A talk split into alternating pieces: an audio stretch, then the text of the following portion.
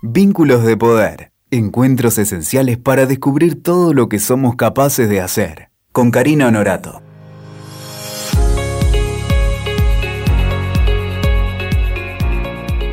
El poder nos constituye, nos atraviesa, nos habilita, nos sumerge, nos contiene, nos ahoga, nos humaniza, nos singulariza, nos salva. Hola, soy Karina Norato y te doy la bienvenida a Vínculos de Poder. En el episodio de hoy charlaremos sobre el, poder de los datos. Toda conducta humana genera información. Lo que decimos, lo que hacemos, lo que comemos, lo que leemos o escuchamos. Toda, toda actividad es una fuente infinita de información. Generamos datos desde que abrimos los ojos cada mañana y encendemos la tele para ver el clima, si somos baby boomer, o chequeamos nuestros mails cuando elegimos qué pasta de dientes comprar en el supermercado o por qué medio pagamos la cuenta de la luz. Ese volumen infinito de datos de cada acción, ¿le sirve a alguien? ¿Para qué? Por otro lado, escuchamos hablar de Big Data, inteligencia artificial, ciencia de datos, data mining. Pero ¿realmente entendemos qué significan? ¿Cuál es su utilidad? ¿Cómo impactan en nuestra vida, en la construcción de nuestro propio sistema de ideas? ¿Implican algún riesgo? ¿Tienen límites? ¿Cuál es su potencialidad? ¿De qué hablamos cuando hablamos de Big Data? Bueno, para entender esto, estoy con una de las personas que más conoce este campo en Argentina. Su formación de base es la ingeniería en sistemas y se especializó en Big Data. Realizó posgrados sobre inteligencia artificial, robótica, biotecnología, neurociencia, nanotecnología, nada menos que en Singularity University, considerada la universidad más creativa del mundo, ubicada en una sede de la NASA en Silicon Valley. Hoy es uno de los fundadores de Rocking Data, una startup que busca potenciar organizaciones usando inteligencia artificial, Big Data y Data Science. Les dije que era el que más sabía. Él es tecnólogo, emprendedor, divulgador, con formación en comunicación, curioso, muy generoso con su saber. Y además está escribiendo un libro del que tendré el honor de ser su agente.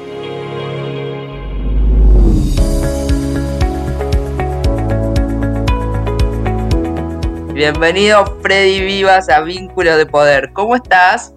Hola Cari, ¿qué tal? ¿Cómo estás? Qué presentación, ¿eh? Espero estar a la altura. no me entiendes nada, ¿eh?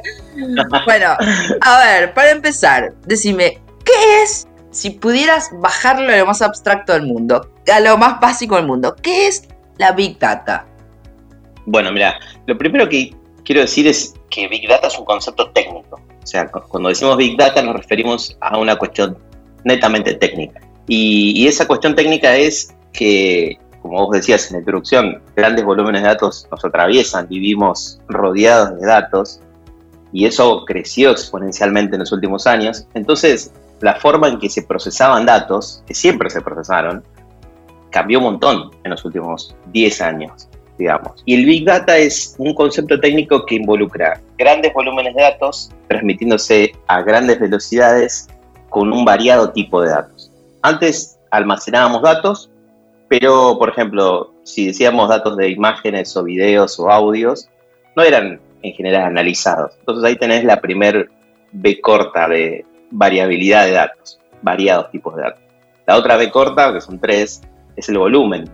Es teléfonos conectados, sensores puestos en un montón de lugares, redes sociales, y ese es la B de volumen. Y la última vez la velocidad, porque, bueno, los teléfonos con 4G explotaron la cantidad de datos que se pueden transmitir, las conexiones de, banda ancha, de fibra óptica, bueno, va a venir el 5G pronto. Eso generó eh, velocidad para transmitir información en tiempo real, ¿no? Y eso es Big Data. Ahora, ¿Y qué es la ciencia de datos, la data science? ¿Cuál es la diferencia o cómo se vincula? Claro, ahí está. Eso me parece que se vuelve mucho más interesante. Por eso decía, lo, pongo como un concepto técnico para sacarle un poco de, valor, digamos, ¿no? En el sentido de que puedes tener, es como, yo mira, estoy mirando en este momento, tengo una biblioteca llena de libros, un montón de libros. Hay creo que un 40% de libros que nunca leí. Entonces, esa, esa data, eh, esa, esa cantidad de libros que tengo ahí, ¿tienen un valor para mí? Y no, están ahí. Entonces hay un montón de organizaciones, un montón de empresas que tienen Big Data, tienen grandes volúmenes de datos y hacen poco con eso, la analizan poco, no, tienen un zoom con una lupa mirando qué, qué, hay ahí, dónde está el valor, dónde hay correlaciones, dónde hay tendencias. Todo ese trabajo es el que hace la ciencia de datos. La ciencia de datos es la mejor manera, la forma más moderna de eh, encontrar valor en los datos. Estamos hablando de un proceso que si, si se quiere podríamos resumir en tener data, convertirla en información y esa información convertirla en conocimiento. La ciencia de datos se encarga de eso. Ok, es clarísimo. Ahora, ¿cómo y entonces dónde aparece la inteligencia artificial o qué es la inteligencia artificial que aplica, se aplica en la ciencia de datos? Bueno, ahí entramos ya en grises, ¿no? Y me gusta porque hay mucha gente que opina una cosa. La verdad que está bueno hablar de, la jerga y los conceptos. Una vez me dijo un profesor hace no mucho tiempo que le parecía importante que en estas conversaciones siempre se hable de la jerga, porque ya tener claro más o menos los conceptos ya te suma un montón, digamos, ¿no? Claro, claro. Eh, cuando te, metes en cualquier disciplina, lo primero que hay que hacer es poner en común el código. Exactamente, eso, eso, eso que decís es lo, que nos recomendaron, nos recomendó un profesor muy, muy experienciado en, estos temas y nos dijo, hablen de los conceptos. Y, y bueno, hay conceptos que están, como bordecitos, ¿no? Hay mucha gente que dice que la ciencia de datos es también inteligencia artificial. Y te pongo un ejemplo. La ciencia de datos tiene un montón de subdisciplinas adentro, ¿no? O tiene varias. Y una de las más conocidas de la ciencia de datos se llama Machine Learning, que es aprendizaje automático. El Machine Learning es como la máquina aprendiendo, ¿no? Como el nombre lo dice. El aprendizaje automático implica eh, analizar datos históricos. Imagínate, por ejemplo, si estás analizando las ventas de X producto, ¿no? Mates. Podemos mirar y tenemos almacenado los últimos tres años de venta. A qué, como decías antes, qué día, qué hora, en qué zona geográfica se hizo esa compra. Entonces, mirando toda esa historia, uno podría entrenar con los datos esos históricos un modelo de Machine Learning y hacer una predicción bastante precisa de dónde y cuándo y en qué horario se pueden llegar a pedir más mates, por ejemplo, ¿no?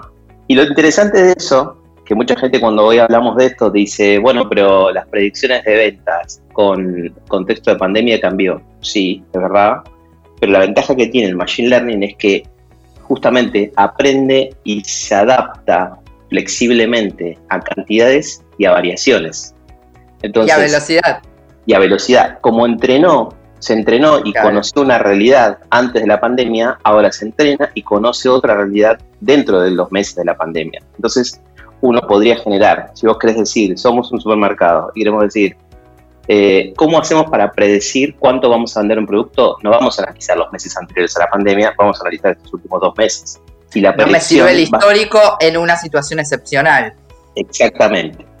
Exactamente, pero contrariamente a lo que se piensa, que es como que los modelos se rompieron por el tema de esta situación, contrariamente es mucho mejor que cualquier otra forma de predecir, porque además hay que pensar eso, ¿no? Muchas empresas dicen, no, bueno, pero ¿qué precisión me va a dar este, este modelo, este algoritmo de Machine Learning?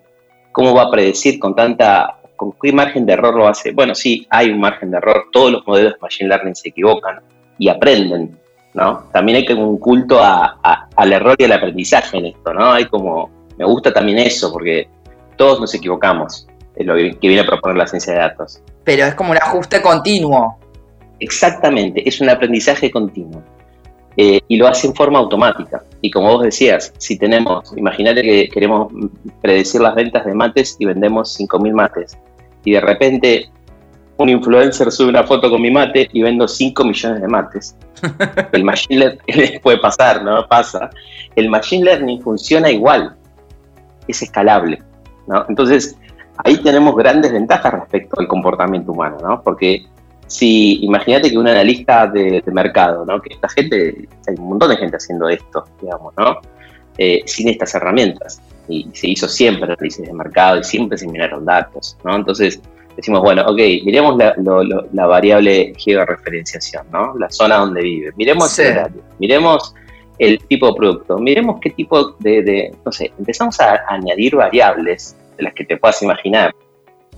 Y empezás a ver modelos que analizan más de 500, más de 4.000 variables, que para un humano es imposible. y ahí está la diferencia también, ¿no? Porque muchas veces muchos de los proyectos que, hicimos en Rolling Data involucraban eh, tomar un modelo diseñado por un par de personas de actuario, por ejemplo, que es una carrera eh, relacionada a economía, o, personas que hacen estadística, y esos mismos modelos fue como decir, mira, esta, esto da bien, pero ya no lo puedo, no lo puedo escalar más. Necesito hacerlo con Machine Learning para que esto eh, funcione mejor. Eso es el Machine Learning y la ciencia de datos, ¿no? Que es como, ya eso es un montón digamos, ¿no? Eso ya contribuye a un montón de, negocios y, de empresas en el mundo. La inteligencia artificial es como, es muy, muy parecido a eso que, acabo de definir. Entonces hay mucha gente que dice que la inteligencia artificial y el machine learning prácticamente sería lo mismo. La diferencia es que, por ejemplo, el machine learning, dentro de todo uno puede eh, entender un poco más cuáles son las variables que afectan a una predicción. ¿no? Todas hacen predicciones. Pero hay formas de hacer esto que son más caja negra, se le dice, ¿no?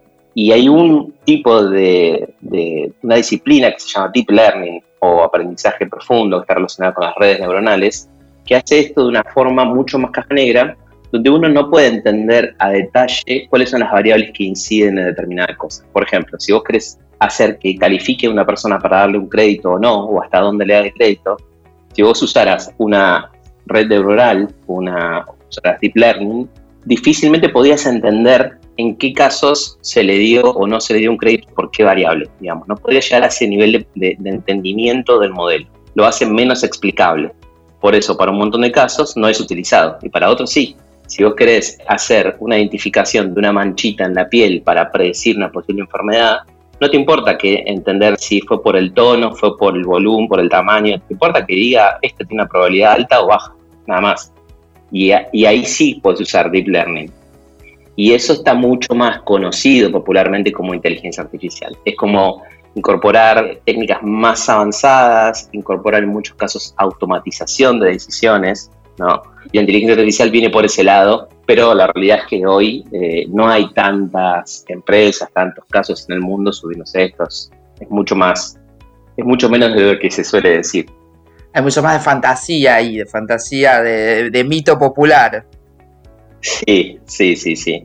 Sí, aparte, mira, hay que diferenciarlo también de lo que es el software en general, porque el software vos podés programar algo para que si eh, el, no sé, el ingreso es mayor a 50 mil pesos y vive en determinada zona o eh, tiene hijos o no, podés llegar a hacer una predicción de, cuánto dinero le puedes prestar, ¿no? Por ejemplo, a una persona. Y eso no hay ninguna inteligencia artificial, no hay ningún machine learning. Eso siempre se hizo, eso son reglas más duras, preestablecidas, son reglas preestablecidas que se programan, digamos, ¿no? Que es el clásico if, el sí, ¿no? el sí, condicional. Entonces eso que usamos en Excel, que usamos en todos lados, entonces eso eh, a veces se disfraza muchas cosas con la inteligencia artificial que hace eso y por atrás hay un montón de if. Hay muchos memes de esto en el mundo nerd que, dicen que hay mucho más if de lo que se, de lo que se menciona en general. Pero bueno, es un concepto eh, trendy, digamos, ¿no? Y porque da, da como un halo de modernidad, de, estar como en el último grito de la tecnología. Bueno, en realidad, bueno, es uso del marketing, también vale. Sí, vale, vale, vale, vale. vale. Bien, si yo te preguntara en qué nos afecta de manera inmediata la ciencia de datos o la aplicación de todos estos conceptos en nuestra vida cotidiana, ¿qué es lo primero que se te ocurre? Bueno, em, yo creo que estamos absolutamente metidos con este tipo de, tecnologías eh, y ni nos damos cuenta, ¿no? O sea, desde el ejemplo clásico de Netflix y la recomendación de, películas, donde la recomendación de películas es en base a la historia, ¿no? O sea, vos miraste este género, miraste este actor, miraste en determinados horarios, eh, lo hiciste en un celular lo hiciste en una... O sea, por ejemplo, yo tengo un comportamiento específico porque bueno, ahora con la, con la pandemia me cambió un poco, pero en general en la semana no miraba películas, nunca. Miraba documentales, cosas chiquitas de media hora, una serie. Cortito, tal cual, sí. Claro, ¿viste? Y fines de semana por ahí miraba películas. Capaz me metía dos películas en un día.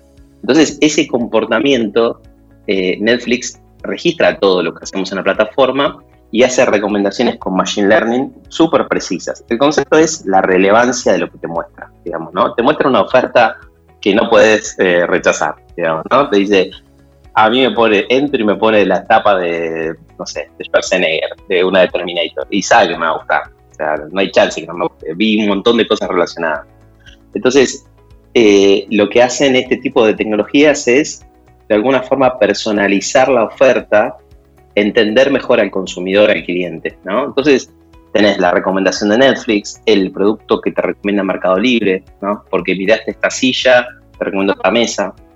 O también porque una persona que se parece a vos en el sentido de lo que mira y compra, compró esta silla, te recomiendo esta planta, ¿no?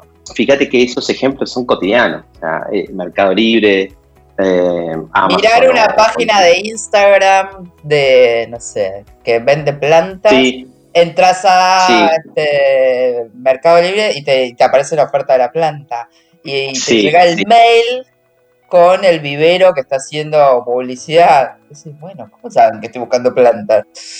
Eso la verdad que es bastante friki, ¿no? A mí la verdad que no, digamos, si bien trabajo con datos no quiere decir que compre todas las ideas del mundo de los datos. Sí.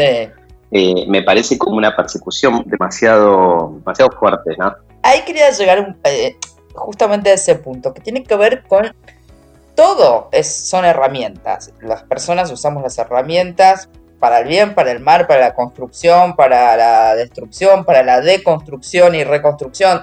Digo, ahora, ¿qué pasa cuando vos, en realidad, toda la, la oferta del mundo lo que te aparece para consumir, para leer, para gastar dinero, para comer o para lo que fuere, eh, lo único que hace es validar lo que vos crees. Porque este proceso que vos me estás contando es yo entro a leer el diario y me quedo en determinada, determinada nota, determinada cantidad de tiempo y de ahí en más las noticias que se me van a facilitar, que me van a llegar a mí, van a estar más vinculadas con esa mirada, con ese tenor, con ese tema en particular. Digo, hay, ya sabemos que las personas buscamos validar lo que pensamos en general. No, es muy difícil tener una actitud, digo, es una es muy proactivo y no necesariamente todos lo hacemos, esto de salir a contrastar nuestras ideas, nuestros valores con otros distintos para nutrirnos. Cuando además de eso, de que es una, actitud difícil per se, lo que nos aparece es solamente todo contenido que valida exclusivamente nuestra elección y nuestra selección. ¿Qué pasa ahí? Digo, ¿no nos, no nos produce como una ceguera? Digo, cuando hay. Hubo No, un, ejemplo que se me ocurre es en las elecciones. era pasar algo muy loco que yo miraba porque me interesa el tema que es quienes pensaban de una manera, entraban a esas redes sociales y solo veían cuestiones vinculadas a, digo, si era Cambiemos, a el triunfo de Cambiemos, si era peronismo, el triunfo del peronismo. Digo, la selección de la información que les llegaba automáticamente tenía que ver con su mirada del mundo. Sí, es, todo un tema, ¿no? Y, acá yo me acuerdo, mira, eh, de, cuando tenía 20, en una época me volví fanático del periodismo, fanático. O sea, eh, me acuerdo ir al puesto de diario y comprarme tres diarios el mismo día, tres distintos. Y lo leía todos. En esa época se compraba el diario. en esa época se compraba el diario, año 2000, 2001, 2001. Y me acuerdo que miraba, o sea, como un ejercicio medio naif lo hacía yo, ¿no? No es que entendía por qué, no es que me hacía la lista de, ¿viste? Lo leía, o sea, me gustaba leer. Y me gustaban notas específicas y autores específicos en determinados días, entonces me, encantaba leer todo. Eh, generalmente lo compraba los fines de semana. Y me acuerdo que me empecé a encontrar, y creo que algunas cosas fue tarea que nos dieron en la facultad como era periodismo, y me decían, buscá de un tema la visión de tres periódicos distintos, ¿no? Yo lo miraba y eran tres noticias distintas, eran tres mundos distintos. Entonces, hoy a mí, eso que vos me decís, no me suena nuevo, en realidad. Lo que me suena nuevo es eh, la modalidad, en todo caso, ¿no? Y el poder que tiene de microsegmentación estas tecnologías y hacerte llegar algo, digamos, medio como para vos, ¿no? En realidad cuando te hace, cuando, y esto para sacar un poco también el miedo, ¿no? Cuando, cuando se dicen campañas personalizadas o promociones personalizadas o algo justo para vos, en realidad no es para Karina, no es para Freddy, es para los que están en un grupo de comportamiento como Karina, como Freddy, ¿no? Es como una, ¿entendés? Es un nivel de segmentación, es un, una es un nivel de segmentación por segmento. Claro, bien ajustado, bien delimitado, totalmente. Exacto. Digo, eh, no, yo más que miedo a mí me lo que... Lo, ah, no, pero lo que sí me... me no para la audiencia, para transmitir tranquilidad.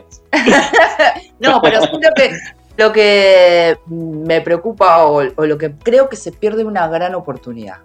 Porque el sesgo vos estás hablando, en realidad. No, pero además, digo, en ese momento cuando vos ibas a comprar los diarios, comprabas tres diarios, accedías a tres mundos distintos y evaluabas y, te hacías, construías tu propia versión de la realidad.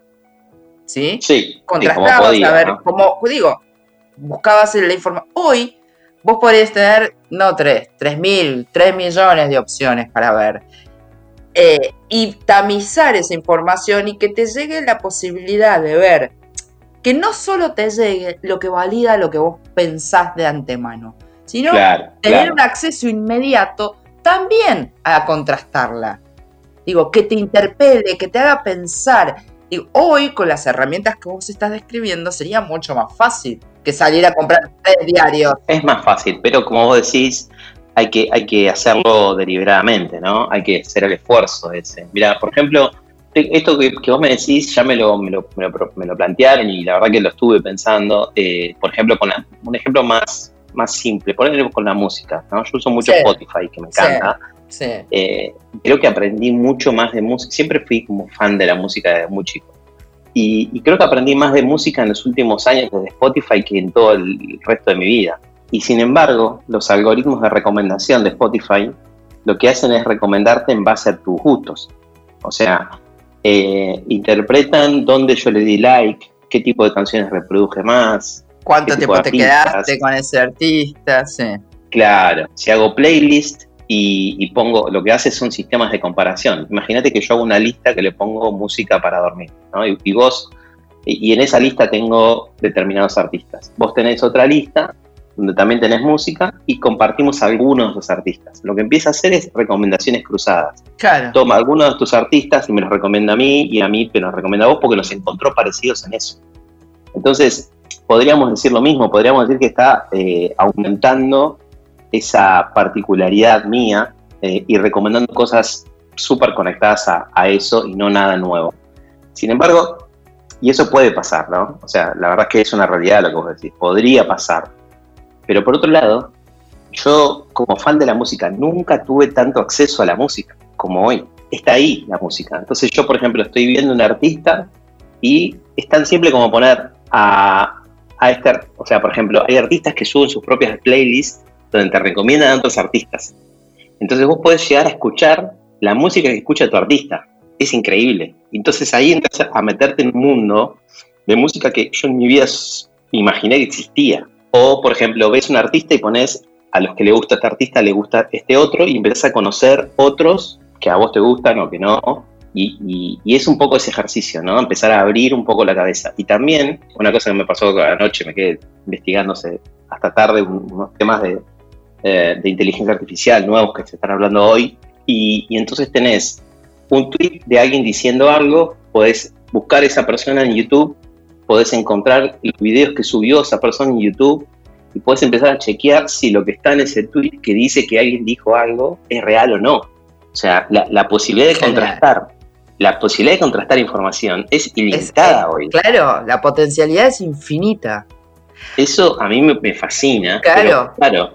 Entonces, acá hay un concepto que a mí me, encantaría que, que, se empiece a hablar un poco más, que viste, no sé si cuando yo estuve estudiando en Singularity University, escuché el concepto de eh, Citizen Science, Scientist, ¿no? que es como el ciudadano científico. Y, estando en Argentina, conocí a una persona que, se llama Víctor Buzo, que es un, eh, es un astrónomo amateur, ¿no? que descubrió en su casa Rosario, es un cerrajero, es una historia increíble, tenés que leerlo. Él estaba en su casa, en su terraza o donde, donde tenga el telescopio y encontró y grabó por primera vez en la historia de la humanidad la explosión de una estrella. ¿no? O sea que él hizo un descubrimiento científico que salió en las revistas más importantes de ciencia del mundo.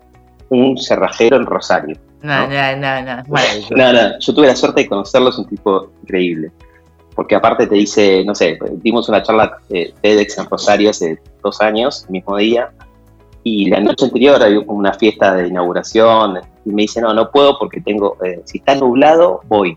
Yo no había entendido por qué, ¿entendés?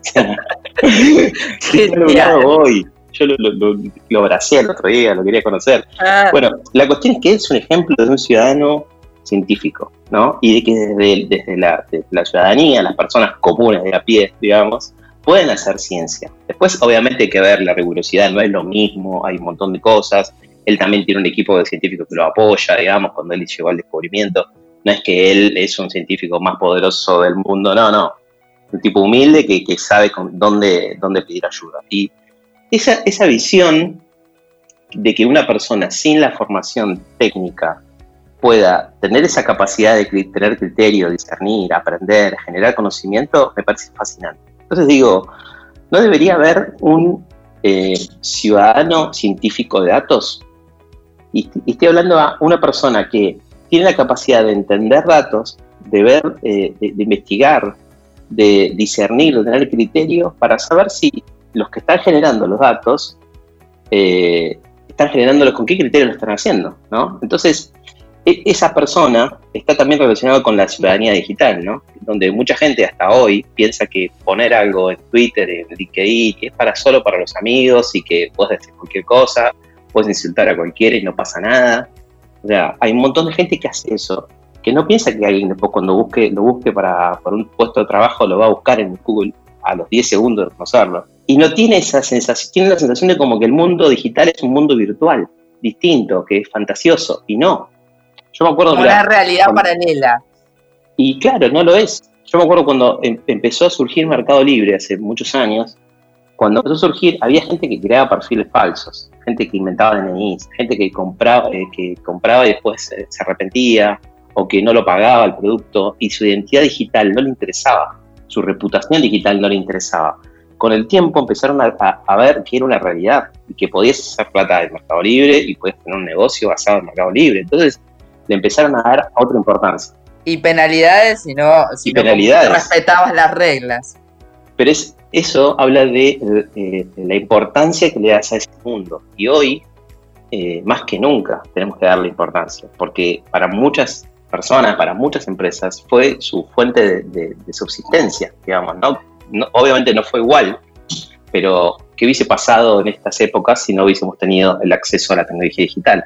Entonces, a lo que voy es, creo que hay una responsabilidad tripartita, digamos, ¿no? Sí, como que tres, hay tres estadios de, responsabilidad sobre esto. Individual, como decís, de, las personas, de qué acepto, qué no acepto, hasta dónde le cedo mi privacidad a las empresas. Después las empresas, que deberían comunicar mejor qué hacen con tu información, que deberían solamente tomar datos que van a utilizar y no cualquier dato por las dudas.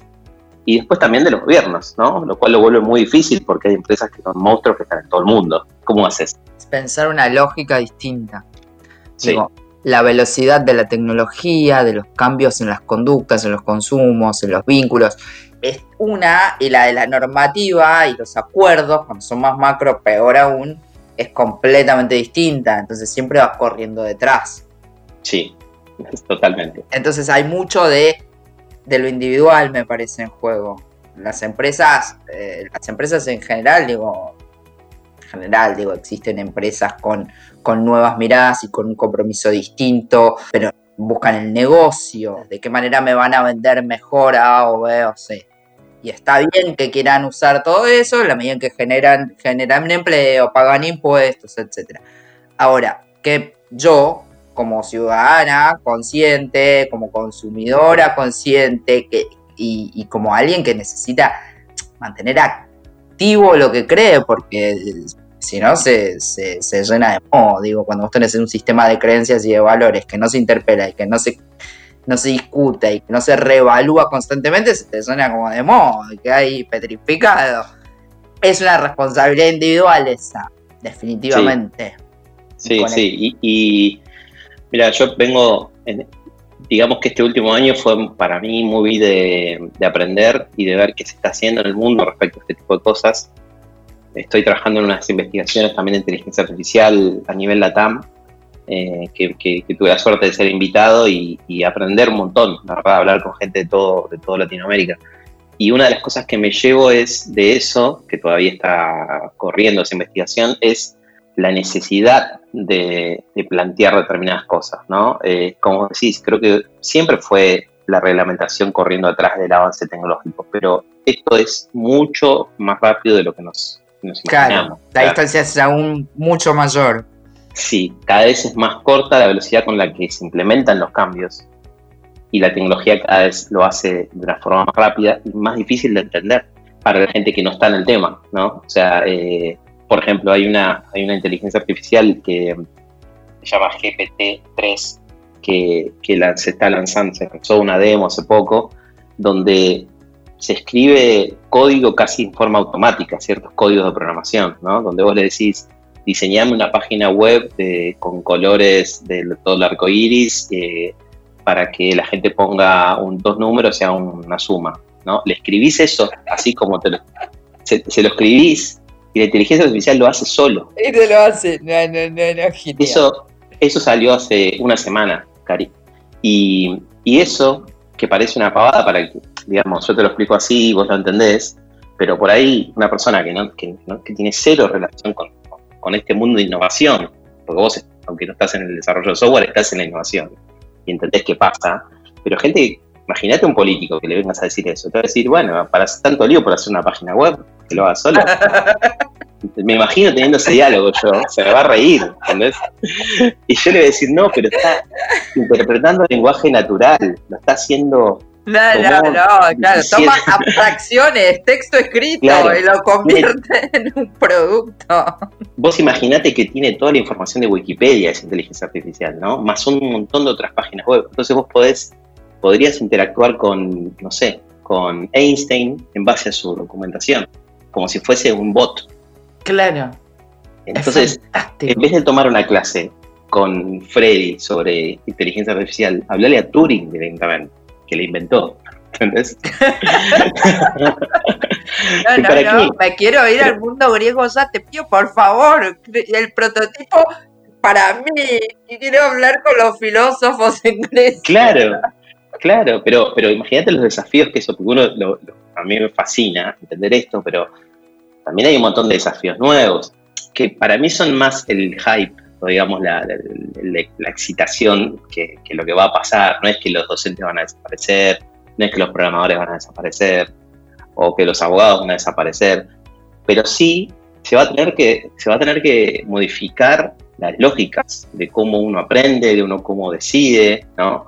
Eh, yo, yo, lo veo ahora con los contenidos. O sea, vos vas a dar una, una clase y vas a cobrarme. Y tenés que ser mejor que todos los contenidos que están online gratis. Tenés que ser mucho Exacto. O sea, ya eso en otra, eh, en otra dimensión, en otra escala, ya pasa. Sí. Digo, es sofisticar el proceso al extremo, obviamente, porque sí, te algo y te programas Yo lo pensaba, y ayer lo hablaba con, mi familia, eh, sobre, viste que se venden muchos festivales online, ¿no? Eh, la gente, los artistas hacen festivales en la casa a mí me encanta, me encanta la música, pero me encanta el, ¿viste? el escenario, la batería, el, poder eléctrico, la música, el rock, eh, o estar ahí y hablar y todo. Entonces, digo, yo el sábado a la noche me quedé viendo recitales que estaban en YouTube. O sea, espectaculares, con una calidad impresionante, grabados, y digo, ¿por qué voy a pagar por un concierto si puedo ver esta bestialidad que nunca vi? ¿Entendés? O sea, ¿qué tiene que darme ese concierto? No solo eso, sino, digo, que es, la ves a la hora que querés, como se te da la gana. O sea, ahí te vas a servir el trago, te sentás en el sillón y charlas con tu mujer y le decís, vení, mirá, mirá, y retrocedes y volvés a poner. Sí, sí, sí, es increíble. Pero bueno, yo creo que eh, es un mundo que, entiendo que te pueda, que, hay gente que le pueda dar miedo, eh, porque te, mueve el, te mueve el tablero todo el tiempo. O sea, es como que te va cambiando las reglas casi a diario, ¿no? Lo que vos pensabas que era tu forma de trabajar, tu, modelo de negocio, tu propuesta de valor, tienes que ser, ser revisada constantemente. Y eso es difícil cuando uno no está entrenado, ¿no? Para eso. Cuando uno está entrenado en un ambiente de, empresa que durante 20 años hizo lo mismo, que usó determinada forma de acceder a, sus clientes, determinada forma de gestionar su talento, ¿no? ¿Qué pasa hoy con el teletrabajo? Que la gente está agarrando la cabeza, porque cuando pase todo esto, eh, hay mucha gente que va a decir, yo no quiero volver a trabajar cinco días eh, a la oficina. Obvio, obvio.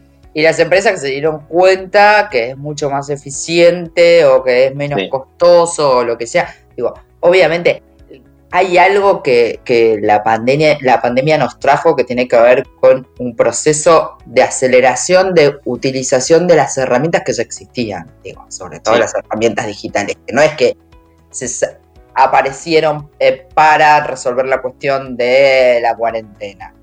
Eran todo un proceso que estaba, que había un grupo muy avanzado trabajánando-las y haciéndolas parte de su cotidianidad y adaptándolas a su negocio o a sus vidas, y otro grupo mucho más grande que venía más rezagado. Bueno, la cuarentena fue, ¿sabes qué? Toma, caete en el mundo digital, es lo que pueda. Digo, como cuando te tiraron la pileta y tenías que hacer la plancha, o empezar a nadar como perrito. Y bueno, iremos aprendiendo, ¿no? Sí, sí. A mí en particular lo que me pasa con eso es que me hubiese gustado que, más gente hubiese escuchado un poco algunos mensajes ¿no? que estaban llegándonos. Eh, lo veo con, yo tengo amigos trabajando en empresas, liderando empresas grandes, que me dicen, eh, yo saco la cuenta de cuánta plata perdemos, porque entran a, por ejemplo, un amigo que trabaja en tiendas de supermercado, ¿no? Entra un montón de gente y se va de la página, porque tarda mucho, pues se cuelga la web Claro. Y estoy perdiendo, no sé, 500 clientes potenciales por, por, hora y saco la cuenta, un promedio de ticket de cuánto podría haber vendido y con eso pagaba, en un día pagaba el proyecto que yo necesitaba para mejorar mi e-commerce. Claro, pero no creíste en el e-commerce en su momento. Pero no, no creíste en el e-commerce. Entonces a mí me pasa que me da sentimientos encontrados eso de, viste, de hacemos lo mejor que podemos, porque en realidad ojalá que después de esto haya como una introspección de decir, bueno, evidentemente la tecnología digital, los medios digitales eh, funcionan, ¿no? Funcionan y eh, son imprescindibles, digo, en el y son imprescindibles. y lo van a ser para el futuro. Claro, entonces tengamos una, un roadmap, un, plan de proyecto de implementación de esto, porque esto no se resuelve en una semana. Ahora salió todo el mundo corriendo a, apagar incendios, es decir, implementamos un e-commerce en una semana, necesito ya y muchos lo hicieron, más o menos como pudieron. Entonces vos decís, ¿por qué no lo hicimos en seis meses? Bien, ¿no? Claro, porque no eh, invertimos, nos dimos cuenta una inversión, no un gasto, que esto iba a tener recompensa. Sí, sí. Bueno, lo que pasa es que eh, también nos demuestran que lo que necesitamos hoy son líderes en todos los órdenes de la vida, que sean flexibles, eh, con alto nivel de adaptabilidad, que sean resilientes, que escuchen las voces nuevas, digo, todas esas habilidades de las que se habla mucho, pero se ejerce poco, me parece que eh, también la cuarentena y la pandemia, ambas circunstancias nos pusieron frente a eso. Sí, sí, y, te digo, eh, eh, una vez leí una cita hace muchos años, un, libro que sobre, hablaba sobre Data y todo eso, que decía, daba una frase en inglés que era algo así como antes en una mesa de trabajo, una mesa de discusión de, imagínate, una decisión de dónde invertir, ¿no? en el e-commerce o en, las tiendas físicas. En esa discusión, el que decidía era el de mayor rango jerárquico en la mesa, ¿no? Y la data, y la data viene a traerte una discusión nueva, porque es el que tiene la data es el que puede incidir más en la toma de decisiones. O sea, el poder la, tiene la, el poder lo tiene la data, claramente. El poder lo tiene la data, pero digamos, la data está ahí, vos podés mirarla, podés tomar una decisión basada en datos, ¿no? Y eso lo puede hacer un analista, o lo puede hacer un gerente, o lo puede hacer un director. Entonces, eso viene a cambiar la forma de tomar, el proceso de toma de decisiones en las organizaciones. Está cambiando en base a eso. Y como, y como, y, como, y como vos decís, lo que viene a traer es un cambio en las relaciones de poder interno de las empresas. Yo lo veo a diario y es re difícil porque tiene que ver más con el mindset, con lo tecnológico. Totalmente. Y, eso es una discusión nueva que me parece fascinante, que está pasando en todas las organizaciones, que es del estilo, mira, estoy vendiendo el 80% eh, en, un, en el Black Friday y vendo más en el e-commerce que en todas las tiendas físicas que tengo en el país. Eso me lo contó una persona que trabaja en una empresa de esas, ¿no? Con Ese el costo, eh, imagínate que con el muchísimo menor costo de operación. Claro, pero ¿qué pasa? La decisión lógica sería, ok, invertamos en e-commerce, sí. ¿Y qué hacemos con las tiendas? ¿Las cerramos? No. Las tiendas las puedes tener, olvídate de este contexto, pero las tiendas las puedes tener, como hacen en algunos países, como centro de experiencia, ¿no? Ahora, hay que generar un centro de experiencia. ¿Cómo lo hacemos? hay que no es ir a vender las, zapatillas, atrás te las pones y te vas, no. No, hay que ponerle cabeza a todo. Claro. porque eso es justamente lo que nos viene a traer este nuevo modelo de innovación, ¿no? Que los datos vienen a traerte eso en la mesa. Y, por ejemplo, yo lo veo mucho en empresas donde había un proceso que, era recontra manual, que se tardaba un mes en generarlo, que había cinco personas cruzando datos en Excel y que se pueda hacer un modelo que optimice eso y lo haga solo en cinco minutos, ¿qué haces con la gente? ¿La echas? No. Esa gente la tenés que entrenar, el proceso se llama upskilling, ¿no? Subirle el nivel de conocimientos para que empiecen a mirar los resultados de esos modelos de datos, empiecen a tomar mejores decisiones que generen mejores negocios. Y ese proceso está buenísimo, pero hay que hacerlo, digamos, ¿no? Eh, y, bueno, esas innovaciones eh, son procesos de transformación real. Eso, eso es una transformación digital real, digamos, ¿no? no transforma primero la cabeza, primero se transforma la cabeza. Claro, hoy se confunde con uso Zoom o uso WhatsApp eh, para vender y eso no, no, eso no es transformación digital, eso es usar un canal eh, nuevo, digital, sí, pero el proceso por adentro sigue siendo igual. Eh, y esa revolución de transformación digital es lo que venimos hablando muchos de nosotros que venimos trabajando en eso hace 10, 15 años, y realmente hoy es como que te pega en la cara, ¿no? Bueno, pero todo lo que viene por descubrir parece, por lo menos a mí me parece fascinante. Por popularizarse, cosas que vos ya manejás y que van a empezar a popularizarse. Obviamente digo, las organizaciones que son de tipo piramidal, va a ser muy difícil. Ahí esas organizaciones yo creo que van, van a implosionar y se van a reconstruir. Digo, porque siempre las, las personas eh, tenemos la capacidad de adaptarnos y adaptar nuestras organizaciones a, la realidad exterior. Pero me parece que viene una etapa. Sí, sí, la verdad que sí. Eh, ojalá que sea con el menor costo posible en las personas, ¿no? Eso, eso, es, un, eso es un tema preocupante. Eh, me parece que por eso también está bueno decir que son tecnologías que, pueden incluir gente, digamos, ¿no? No es que o sabes programar o no sabes programar, eh, o te gusta programar o no te gusta programar, o sea, podés, podés eh, adquirir ciertos conocimientos, por ejemplo, de programación, no para vos sentarte a programar, sino para entender mejor el procedimiento, digamos, ¿no?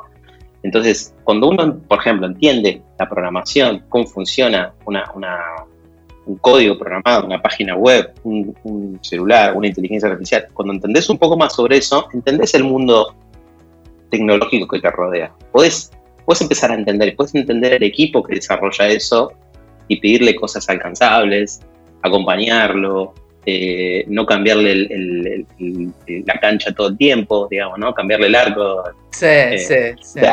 podés ayudar, podés complementar. Por eso es una habilidad eh, que para mí toda la gente tiene que desarrollar, digamos, ¿no? Eh, el entendimiento tecnológico, no sé, eh, no sé si tiene un nombre específico, pero si lo tuviera que poner como una materia en la universidad, diría como entendimiento del mundo tecnológico, no sé. Eh, y, es algo que te permite em, también abrir la cabeza y tener más confianza en las posibilidades que te entrega esto.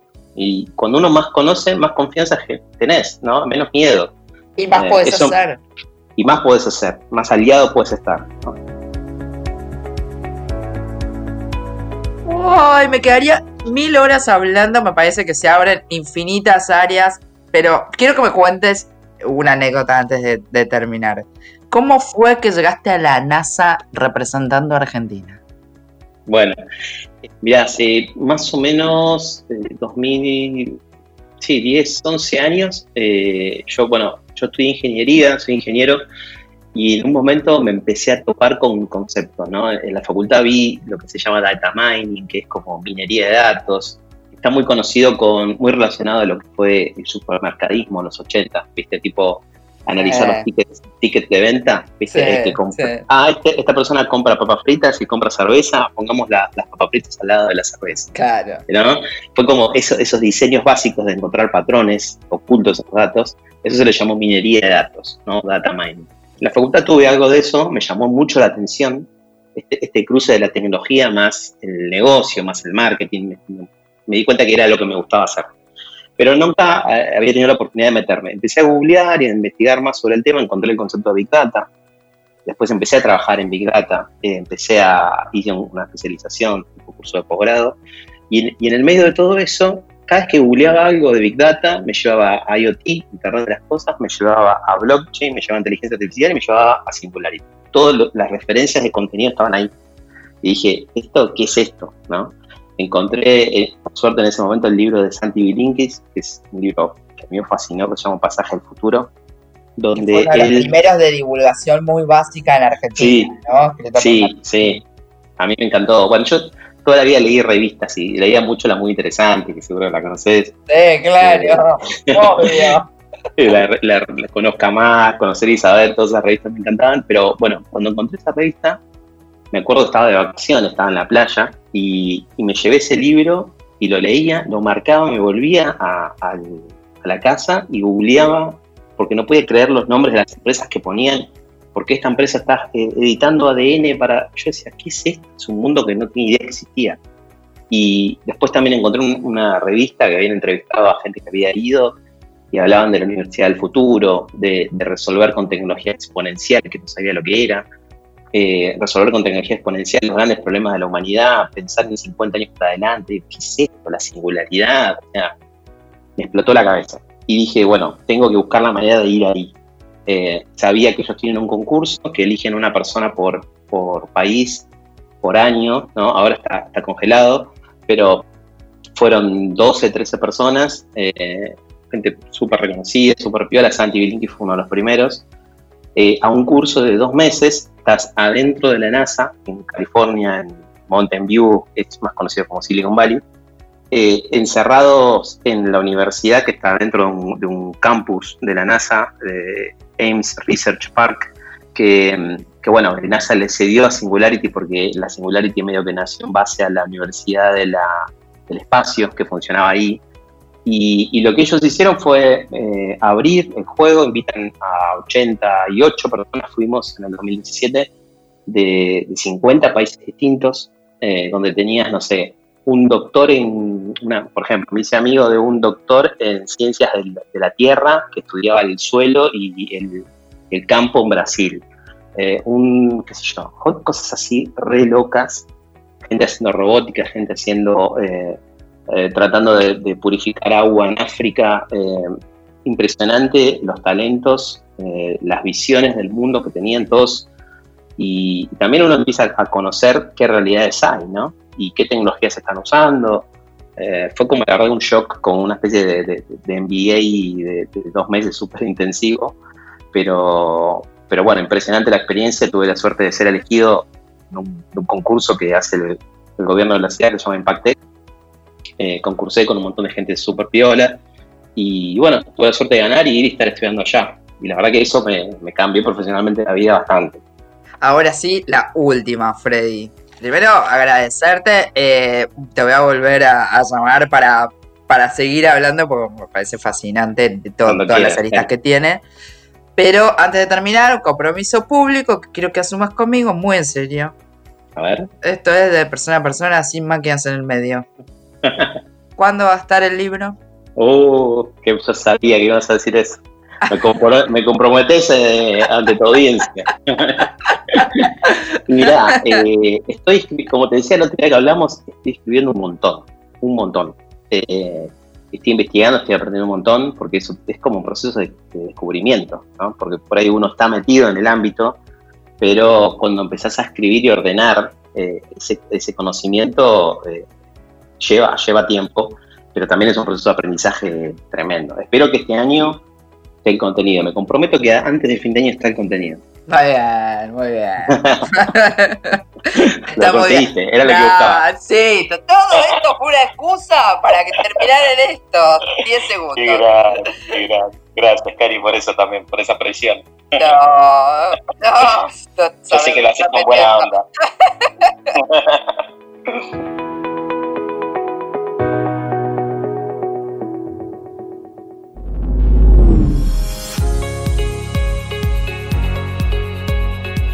Bueno, y ahora sí, sí, de verdad, de verdad, la ultimísima, porque ya se nos hizo eterno, pero ah, para mí me seguiría, seguiría un rato largo más. ¿Cuál crees que es para Freddy el superpoder de Freddy? Digo, hablamos de que oh, el poder de los datos es el, que te, los datos te dan el poder para tomar las decisiones, el aprendizaje te da el poder para convertirte en, en un productor y un hacedor con esos datos.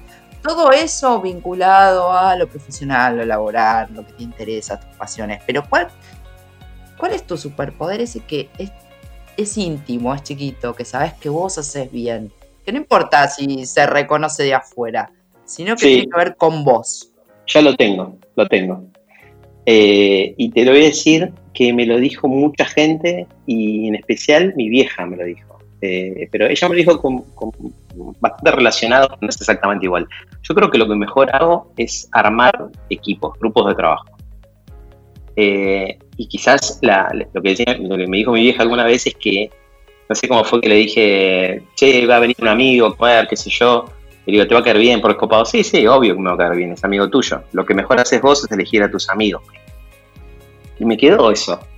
Me quedó. O sea, me quedó como, creo que es alguna habilidad que tengo de, no sé, relacionarme con gente copada, con gente buena onda, con gente que, te quiere enseñar, con gente que quiere elaborar, que, te respeta, que es honesta, que tiene valores. Bueno, mis socios son dos amigos, eh, emprendo con ellos y la verdad que fue la mejor decisión que tomé en mi vida, ¿no? Hacer, a poder hacer eso. Y, armar equipos es algo que me encanta. Creo que está relacionado con esa habilidad, ¿no? Con, eh, por ejemplo, hemos, hemos contratado gente en Rocking Data que que, casi no le hicimos prueba técnica, fue como hablar un rato, y, pero por ahí me junté, cuatro veces antes de que entre.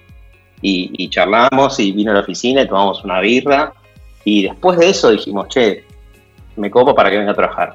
Sin saber si sabía todo lo que decía que sabía, pero confiando en que esa capacidad, eh, esa, esa, relación que habíamos generado en esos, esos encuentros iba a ser muy productiva para, para, para la empresa, ¿no?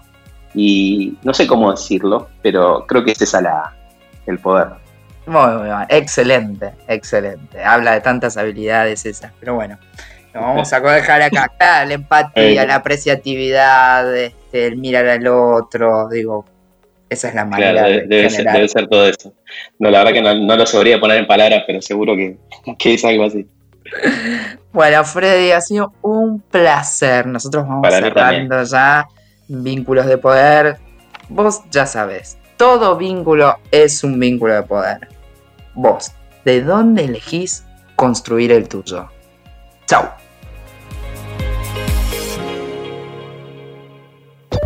Escuchaste Vínculos de Poder con Karina Honorato. WeToker. Sumamos las partes.